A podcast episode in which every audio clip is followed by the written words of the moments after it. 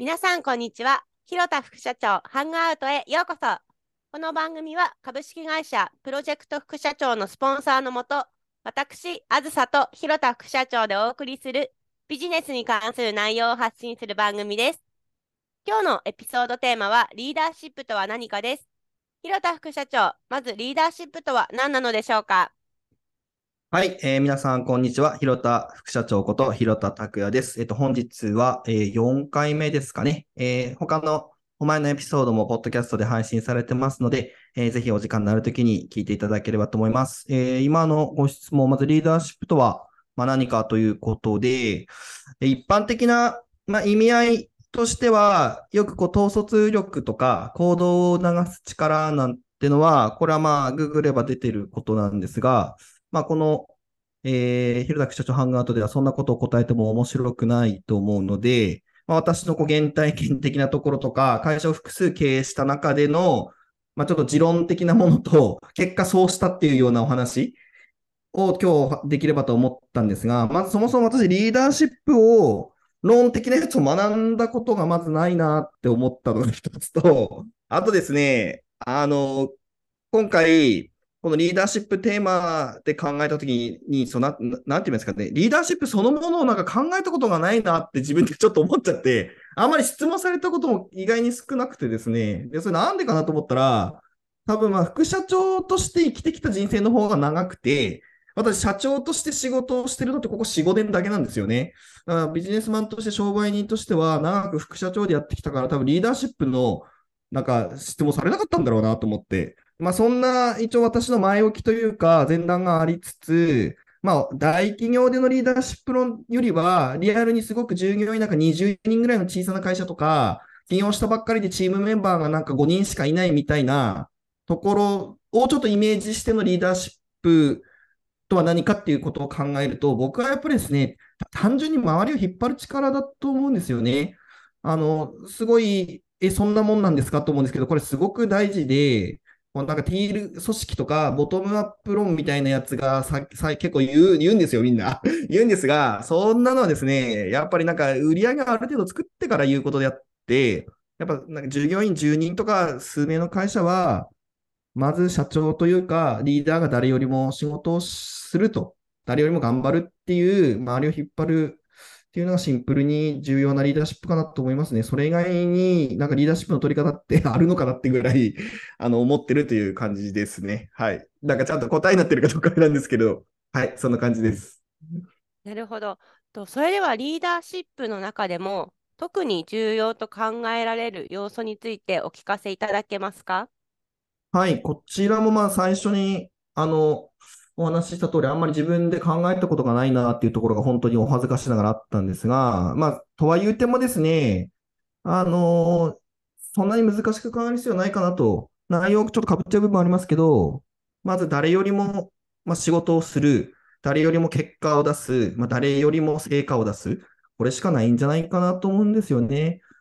あの、要素というよりは、こうなんか行動指針、クレドみたいな話になっちゃってますけど、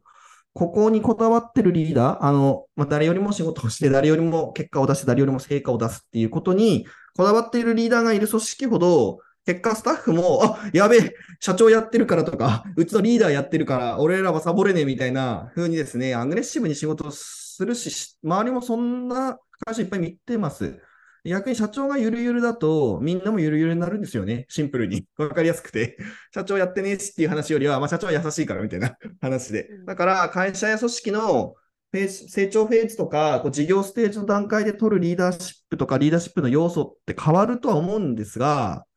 あの変わるとは思うんですが、私としては大企業でのリーダーシップとかってそもそもわかんないから、やっぱり今話したような周りを引っ張るシンプルなやり方があの実誰でもまあ実践しようと思ったらできるし、あの姿勢次第、気持ち次第で取れるリーダーシップかなっていうふうに思いますね。私も誰よりも早く会社に来て、誰よりも遅く帰るみたいな時代が若い時は普通にありましたし、今も会社に来るのはね、ほとんどほとんどとか大半私一番早いので、帰りは、帰りも早いですけどね。そう今は。もうちょっと年取っちゃったので。だから、そういうリーダーシップを若い時を発揮したし、今も少なくとも誰よりも結果を出すことにこだわったりとか、誰よりも仕事をしてるっていうところは変わらないので、あの、要素というよりは行動指針みたいな話になっちゃいましたが、そんなのを、あの、大事にしてますかね。はい。なるほど。それは参考になりますね。さて、えっと、広田副社長が自身の経験から見て、リーダーシップとはどのようなものか、具体例を教えていただけますか？はい、この話、すみません、本当先ほどから何度もお話しした通り、私そもそもリーダーシップ論的なのを語るほどリーダーシップについて考えてないなっていうところがあって、うまく質問に答えられるかどうかあれなんですが、ただまあ自身の、まあ、経験をやっぱ振り返ってみると、まあ、自分が大事にしていたリーダーシップの取り取り方みたいなやつで、先ほどまで話したのと別で言うと、やっぱりこう、福島、私、福島県に住んでるので、原発事故とかもあの12年前にあああったあったんですよ。あったじゃないですか。そうあって、でや、やっぱりですね、そのスタッフとか、会社で働いてます、スタッフとか部下とかが、安心して働ける空気とか関係性を作る努力みたいなのってのは多分人一倍大ややってきてて、周りの会社さんもどうだったかっていうのはちょっとよくわからないんですが、私はとにかくそれをすごく重視してきた気がしてます。で、えっと、具体例で言うと、じゃあどういうふうにしたんですかっていうと、もう僕はね、スタッフの話をたくさん聞くんですよ、基本的に。あと、ご飯食べに行ったり、連れ連れてったり、あと定期的にですね、営業メンバーなんか特にそうなんですけど、合宿したり、あの、いろんな、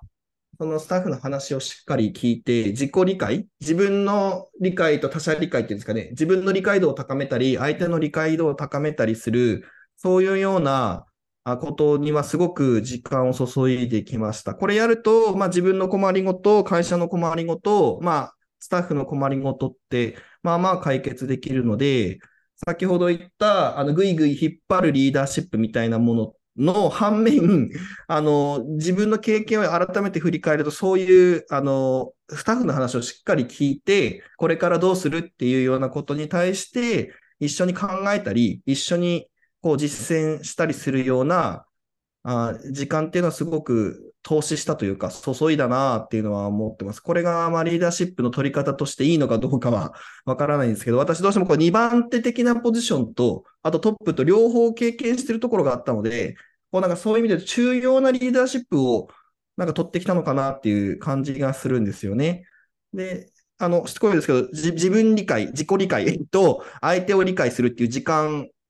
を、や、プロセスを省いてしまうリーダーって結構周りにいるなと見てても思うんですよ。で、そうすると、やっぱスタッフ辞めちゃったりとか、あの、コミュニケーションがこうはまらなかったりとかって多々、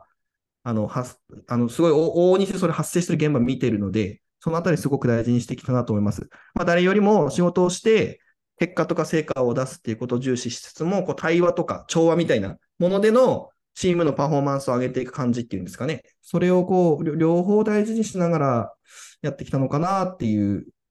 ところが思いました。まあ結論ですね、私のリーダーシップの実例は多分ご飯食べて話すっていうことだと思います。それ、その結果として、結果、その結果として、みんなで結果を出したり、成果を出したりっていうのを、まあ、やり続けて会社を大きくしたっていうよりは、まあみんなが食べていける分、自分が食べていける分ぐらいの事業を、まあなんとかこう永続的に作っていく、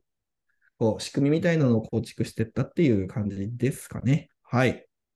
はい、ありがとうございます。なんかすごく社長との距離が近いというか、結構なんか大手企業だったりとか、社長って結構すごく遠いようなイメージが、うんと、私は会社員として働いているのであるんですけれども、うん、結構そのスタッフとも、本当にこう、スタッフから社長に気軽に話せるようなこう空気感だったりとか、うんうん、そういうような感じなんでしょうか？それはすごく大事にしてきましたね。小さい会社ですか？ら、まあ、ありきたりな言葉になっちゃうけど、正直、会社って家族みたいなものだと思ってるんですよね。なんか20人ぐらいの会社って近いし、運命共同体じゃないですか。だから、ご飯食べたり、一緒にお風呂入って寝たり、そういうのができる関係性ってあるとパフォーマンスは上がるかなと思ってるんですよね。まあでも、ある一定以上のパフォーマンスは、を上げるには多分ルールとか、なんて、なんて言うんですかね。ルールとかレギュレーションみたいなやつとかすごいバチッとやんないとうまくいかなくなるんですけど、僕はなんかその、20人未満ぐらいでなんか2億ぐらい売る会社がちょうどいいと思ってるんですよね、生きていくのに。だから、うんこういうやり方でそれは達成できますよっていう例だと思っていただければ。それ以上ちょっとあんまりわかんないです。僕なんか2億ぐらいの会社いっぱいやってるから、なんかじ一緒に10億にしたりはしてないんですよね。うん。はい。ありがとうございます。そういう体験があって、えっと、今のそのリーダーシップっていうところにつながるのかなっていうところで思いました。それでは、えっと、最後に、これからリーダーシップを学びたいと思っている人に対するアドバイスはありますか？いや、これもですね、特にないですかね。いつもの話ですけど、特にないなと思いました。あの、やっぱりリーダーシップの取り方って、なんか環境、環境というか状況？によって違うだろうし、その人の素養とか特性があるから、なんか取ろうと思って取るものでもないような気がするんですよね。その人が自然とできることで取れるリーダーシップが最適なリーダーシップの取り方じゃないかなと思うので、こう取るといいよっていうアドバイスはないなって感じですかね。あとは、その、その、じゃ土台になるものが何なのかは、もう多分エピソード1からずっと言ってるような話になるんですけど、自分の大事にしてることとか、価値観を明確に、その部下とか自分のスタッフとかに伝えられるようにしておくことぐらいじゃないんですかね。それがあれば、自然にそこからこう、その人が取るであろうリーダーシップの形みたいなものが輪郭を帯びてくると思うので、そこのこう手触り感をどう作るかとか、みたいなやつは多分時間かかったりもするだろうから焦らなくていいと思うので、あのーそうですね。アドバイスというと、やっぱり自分の価値観を明確にしておくっていうことが、あの、まずリーダーシップをそもそも学ぶ手前に大事だから、そ、それがあれば、まあな、な、何かその自分の取り、と最適なリーダーシップの取り方みたいなの自然に形になっていくんじゃないかなと思います。はい。ちょっと答えになってないんですかね。すいません。以上です。ありがとうございます。でもなんかその自分の価値観っていうのはエピソード1からずっとお話しいただいている内容なので、やっぱりそのリーダーシップっていうところでも自分が何を大事にするかとか、自分はどういう、えっと、価値を残せるかっていうところをしっかりと明言するっていうところになるんでしょうかね。うん、そうですね。そういったところをやっぱりまず大事にすることが、あの、企業とか商売をやっていくので大事なことなので、はい、いつも同じような答えになっちゃって申し訳ないんですが、はい。ありがとうございます。ありがとうございます。と、それではここから質問回答のコーナーに入りたいと思います。と、こちらでは番組へ寄せられたお便りを紹介してさせていただきます。とまずは、ラジオネーム、グリーンアイランドの探索者様より、えっと、エピお便りが来ております。質問です。えっと、エピソード2、えっと、ビジネスモデルの作り方の冒頭にございました。広田さんがよくわからない活動はビジネスモデルとは呼ばない方がいいということでしたが、まさに私は今自分と、自分が友人と取り組んでいることがビジネスなのか趣味なのかわからなくなっている状況です。こういった時に区切りをつけるためにはどうしたらいいでしょうか？という質問が来ているんですが、広田副社長よろしくお願いします。ビ、ビジネスなのか、趣味なのか、よくわからないはい中で区切りをつける話。はあはいはあ。まあ、何のためにそもそもそれをやっているのかっていうところがあると思うんですけれど、楽しくてただやってるなら続ければいいかなと思うんですよね。儲けたくてやっていて、まあ最初の起こりが儲けを、利益を出そうでやってたのになかなかうまくいかなくて、これビジネスなの趣味なのって悩んでるんだったら結果利益上げられてないんだからやめればいいんじゃないですかね。あまあどこまで続けるかっていう話にはなるけれど、うん。まあ楽しかったら続けて、楽しくなかったらやめるっていうのはどうですかね。楽しかったら続ける。楽しくなかったらやめる。で、儲かってたらビジネス、儲かってなかったからサークルっていうマップを作ってみるみたいな感じで どうですか？で、その中からなんか選択肢的にね、どうするみたいな。まあでも楽しかったら続ければいいと思うんですよね。ビジネスだろうが趣味だろうが。楽しくなかったらビジネスだろうが趣味だろうがやめた方がいいから、なんかこの話もなんかどっかで言いましたがね、僕の基準結構楽しいか楽しくないかみたいなところがあったので、はい。そうですね。エピソードはい2でもおっしゃっていた、やりたくないか、やそうりたくないことはやらないっていうそう、それでビジビジネスか趣味かの区切りよりやりたいかやりたくないかの切りで切った方がいい気がしました。はい。はい、ありがとうございます。うん、すいません。はい。はい、ありがとうございます。では、広田副社長、本日も素晴らしいアドバイスをありがとうございました。それでは、今日のエピソードはここまでです。また、この番組では、広田副社長への質問を募集しておりますので、どんどん送ってください。はい、皆さん今日もありがとうございました。質問、投稿なども楽しみにしてますので、お気軽に、えー概要欄のフォームから送っていただければといいただければと思います。はい、それでは次回まで素晴らしい一日をお過ごしください。ありがとうございました。それでは皆さんまた次回の放送でお会いしましょう。さようなら。